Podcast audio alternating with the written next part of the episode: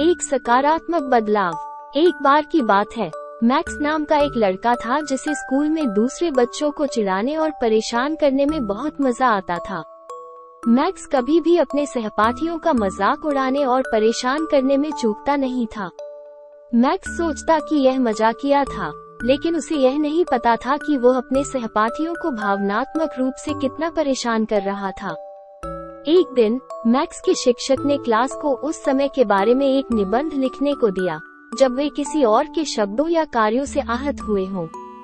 जैसे जैसे मैक्स अपना निबंध लिख रहा था, उसे एहसास हुआ कि उसने कितनी ही बार अपनी बदमाशी और चिढ़ाने से दूसरों को चोट पहुंचाई है मैक्स को खुद पर बहुत शर्म आई और वह जानता था कि अब उसे अपने व्यवहार में बदलाव करने की ज़रूरत है उसने अपने सहपाठियों से उसके कारण हुई परेशानियों और चोटों के लिए माफ़ी मांगने का फैसला किया और उस दिन से दयालु और दूसरों के प्रति अच्छा व्यवहार करने का वादा किया।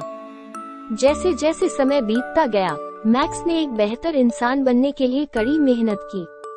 वो अपने सहपाठियों के प्रति दयालु होने लगा और सभी को गतिविधियों में शामिल करने का प्रयास करने लगा। मैक्स ने अब अन्य बुलियों के खिलाफ भी खड़ा होना शुरू कर दिया और उन लोगों की मदद की जिन्हें धमकाया और परेशान किया जा रहा था।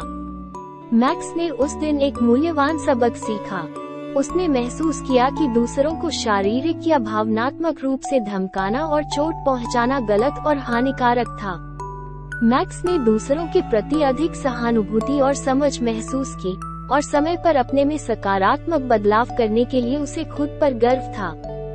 अंत में, मैक्स एक सम्मानित और प्रशंसित व्यक्ति बन गया जिसे उसके सहपाठियों और शिक्षकों से बहुत प्यार मिलने लग गया था।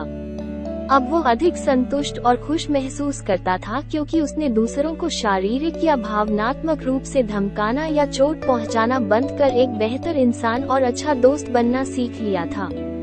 अब मैक्स जानता था कि दयालु और सम्मानित होना ही सही काम है, और उसी तरह अपना आगे का जीवन जीने का फैसला किया।